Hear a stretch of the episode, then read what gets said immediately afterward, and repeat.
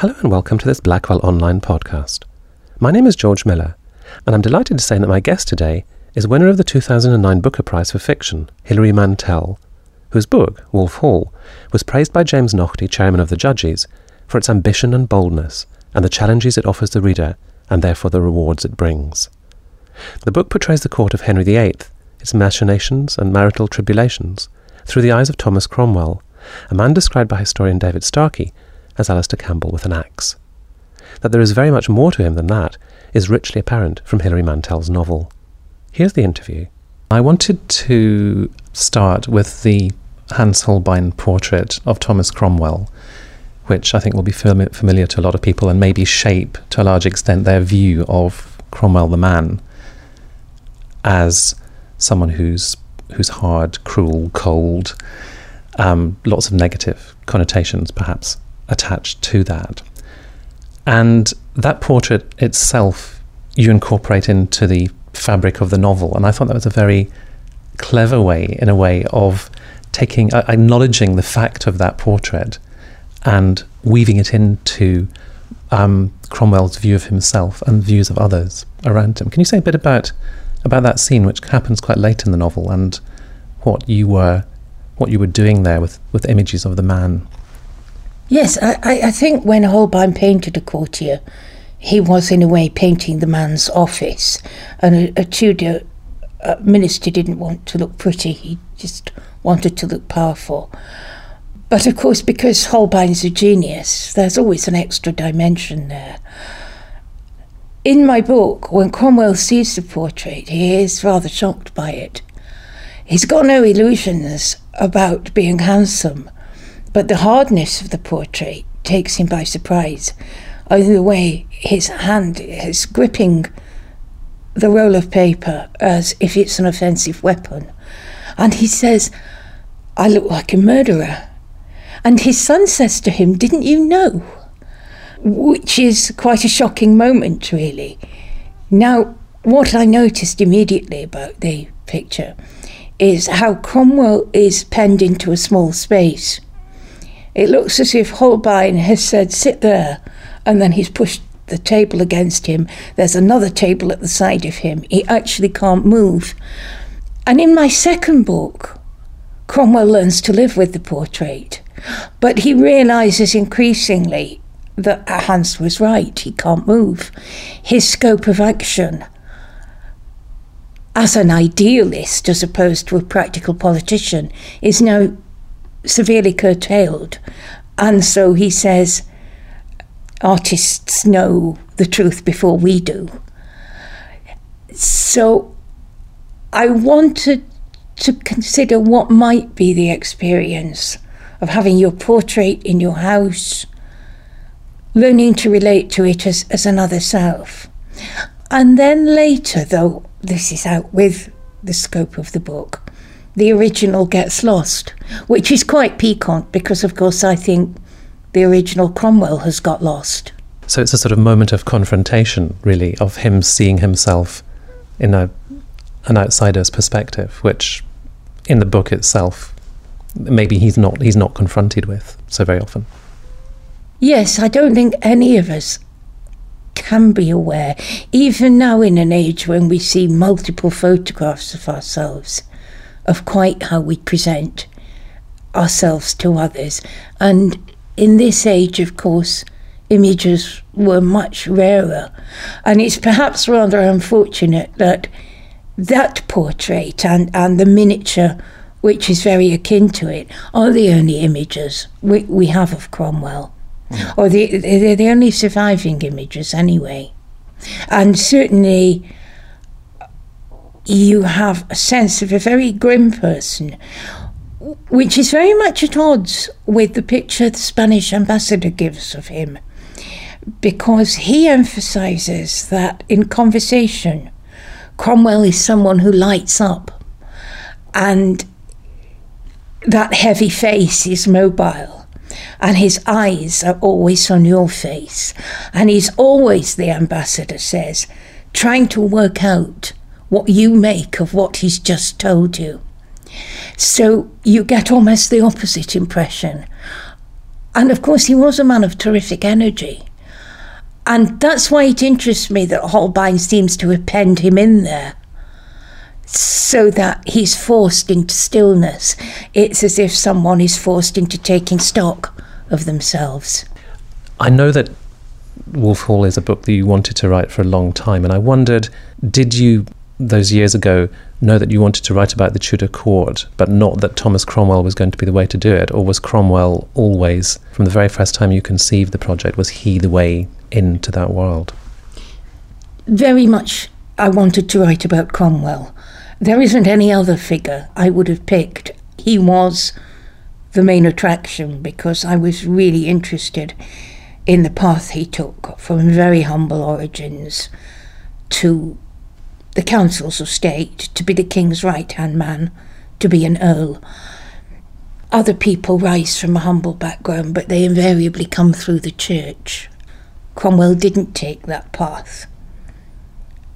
He, he very much created the conditions in which he could succeed, but by doing so, huge backwash of resentment and ill will, which I suppose must have seemed in his own mind indefeasible at times.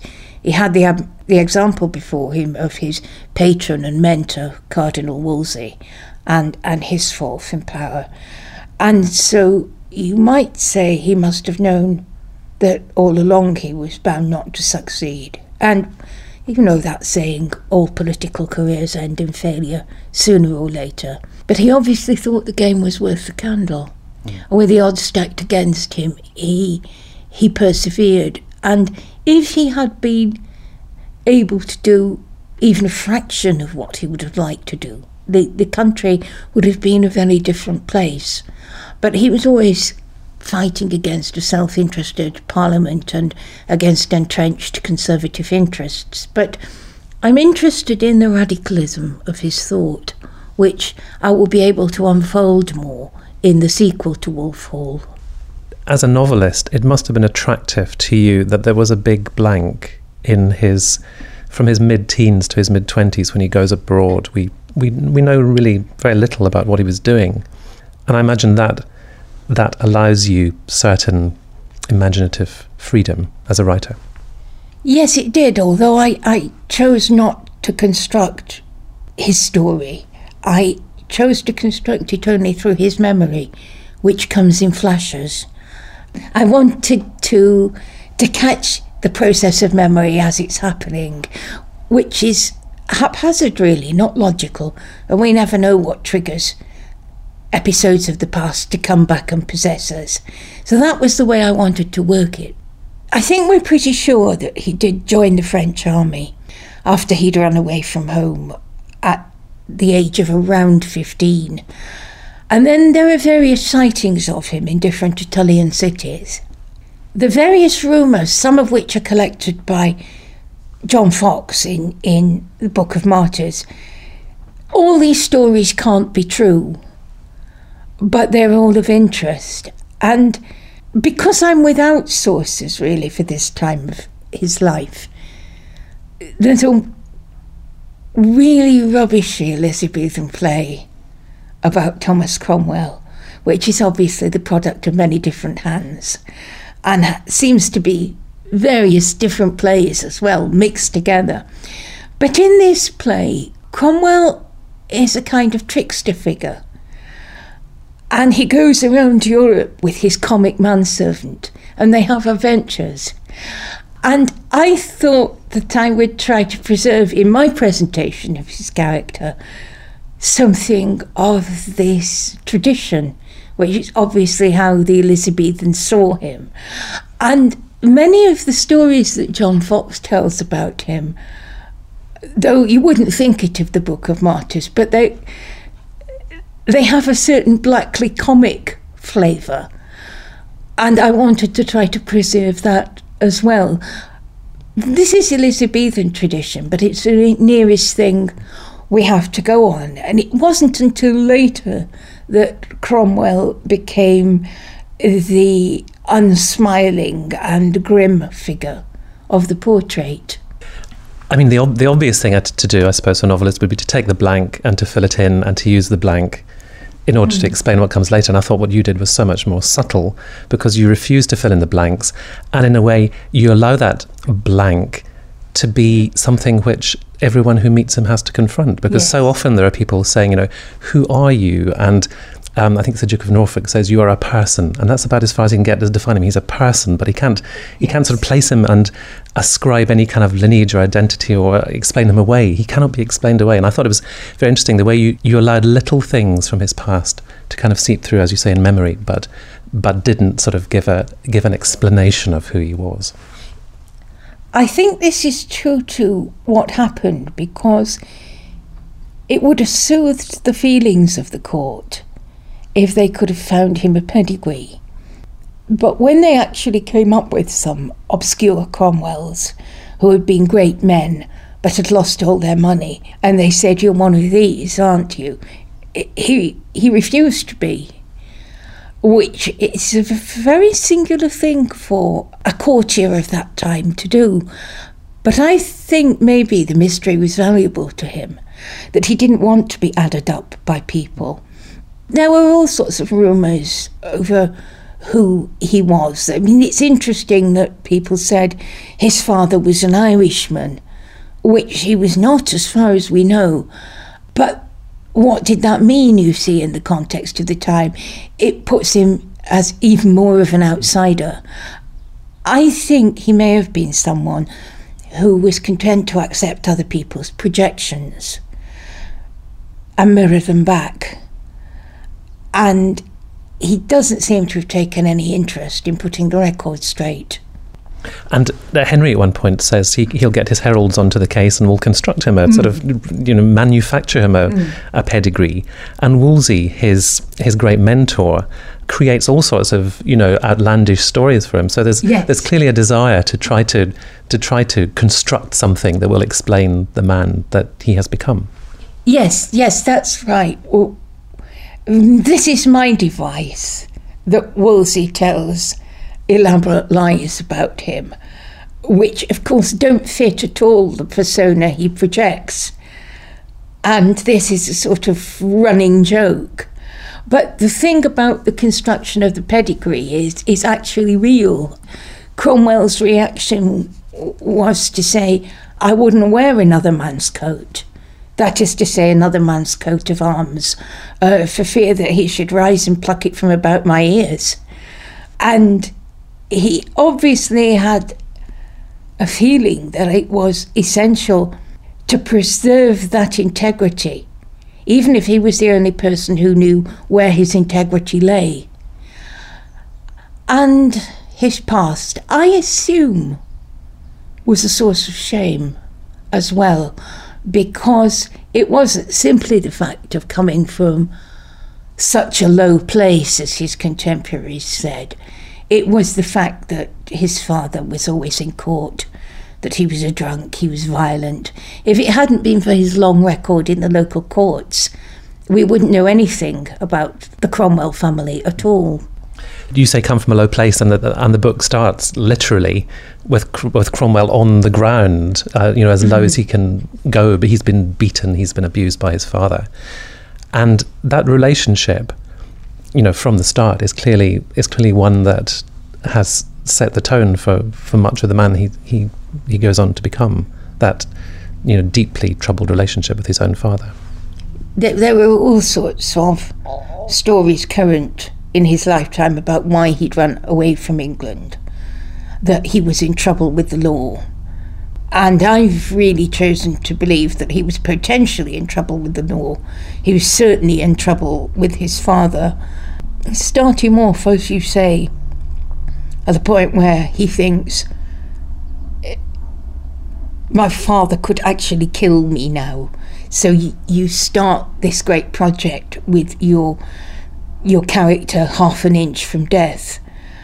This scene brought in its wake all sorts of decisions that I hadn't yet made about the book because as soon as I saw this picture in my mind, I realised that my viewpoint was actually behind Cromwell's eyes as the boy looks at the stitching of his father's boot. I had realised the viewpoint, and that brought the present tense with it. So all the decisions about the book had really been taken in one line. I think Henry VIII has an ambivalent relation relationship with his own father. In many ways, Wolsey stepped in to be his father, um, and a much more indulgent and cheerful father, much more understanding than Henry VII had been.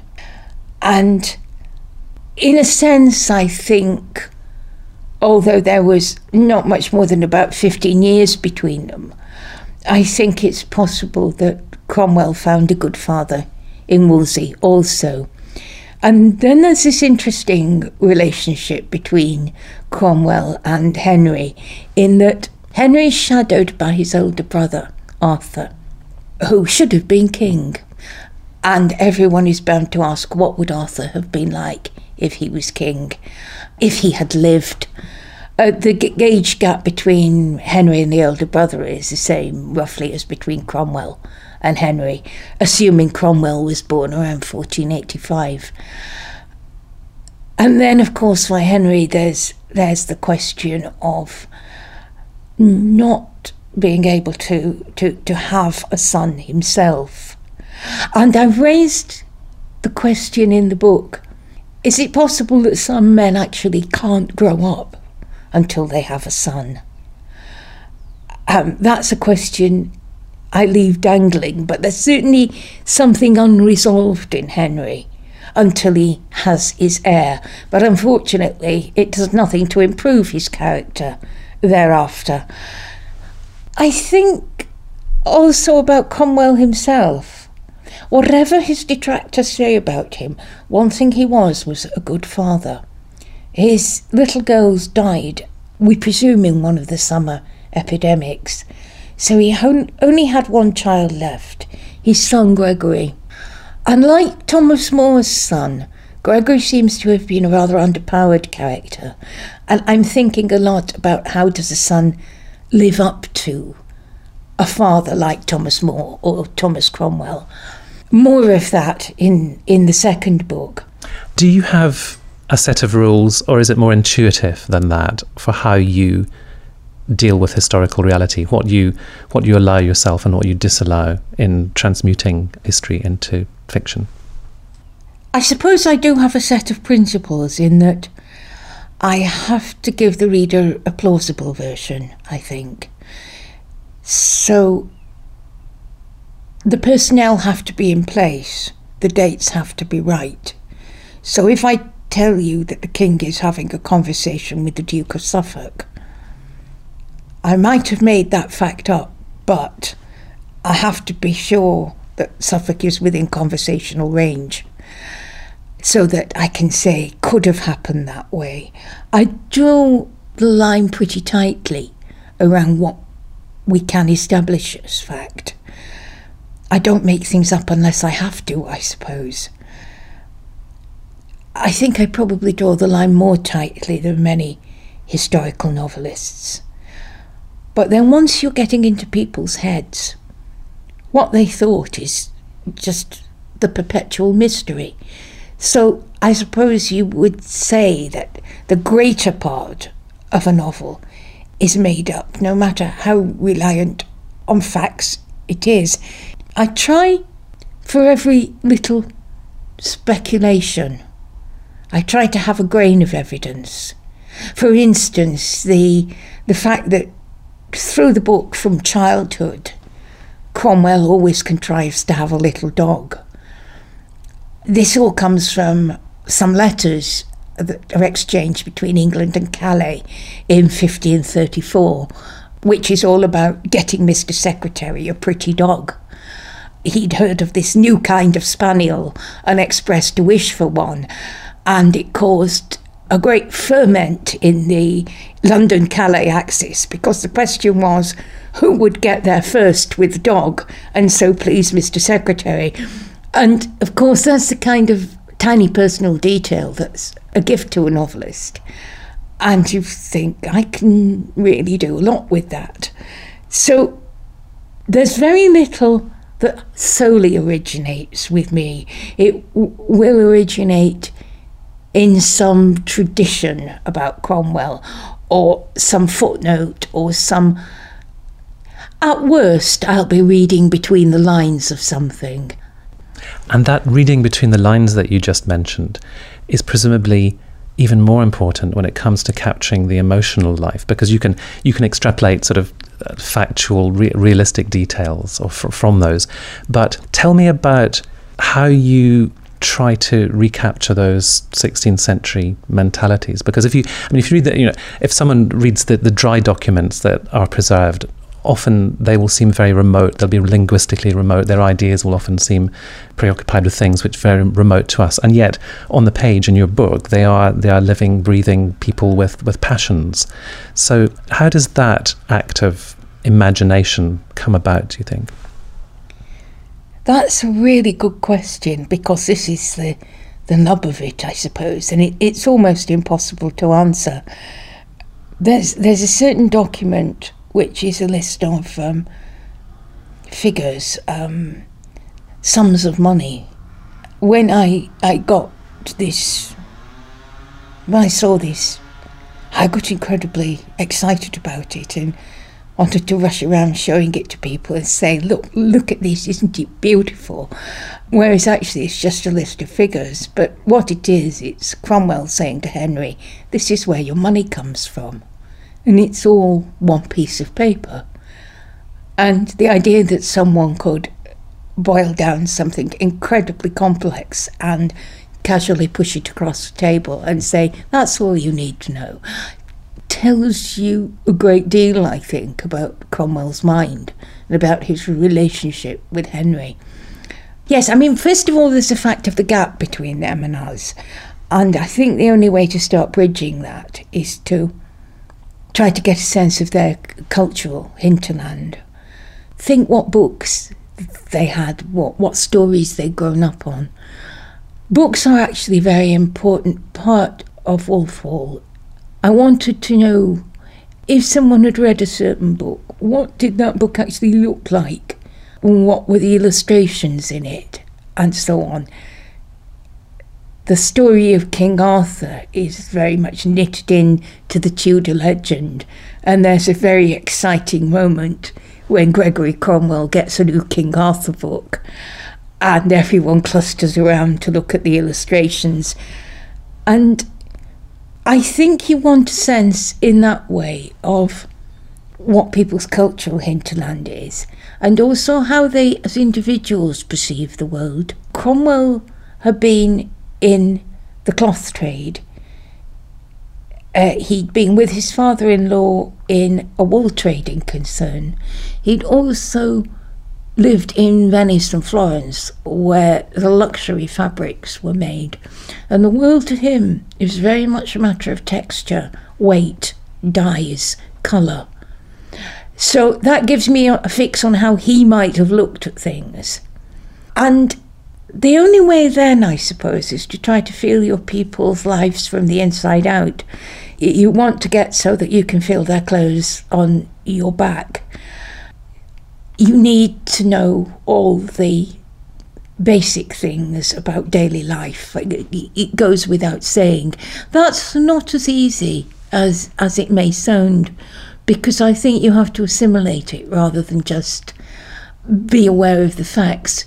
For a long time, I couldn't see the Tudor world because I was used to looking at the 18th century world. And it's surprising how you can go about with a pair of a sort of magic goggles where you only see 18th century beauty, 18th century proportion. And when you look at a landscape, you slap a frame around it in a particularly 18th century way, and you're aware of the picturesque and so on. I had to junk all that and I had to start looking at landscapes. Let's say you look at a piece of countryside and you're thinking, what are we going to do with this? Is it down to sheep or, you know, um, is this agricultural land? What will we make it yield per acre? You fall into that use, utilitarian, mercantile mindset where everything can be costed out and put down in a page of an accounts book. How you do that, I don't quite know. I think it's just one of the reasons why a book like Wolf Hall takes a lot of time. Hmm. Because you can't just slap the facts together and get on with it. You have to be aware of the psychological shifts as well. The fact is that they are much more fond of authority and tradition than we are. Questioning, which is a virtue with us, is a vice with them. Same goes for ambition. You have to recast your moral universe so that ambition is a dirty word, and someone like Cromwell has to spend a lot of time and mental energy denying that he is ambitious, while manifesting that he is ambitious in every fibre of his being. And the psychological tenderness is not all on our side either. I was surprised sometimes to find what care people took of each other's feelings in an age when they did the most deplorable things to each other's bodies.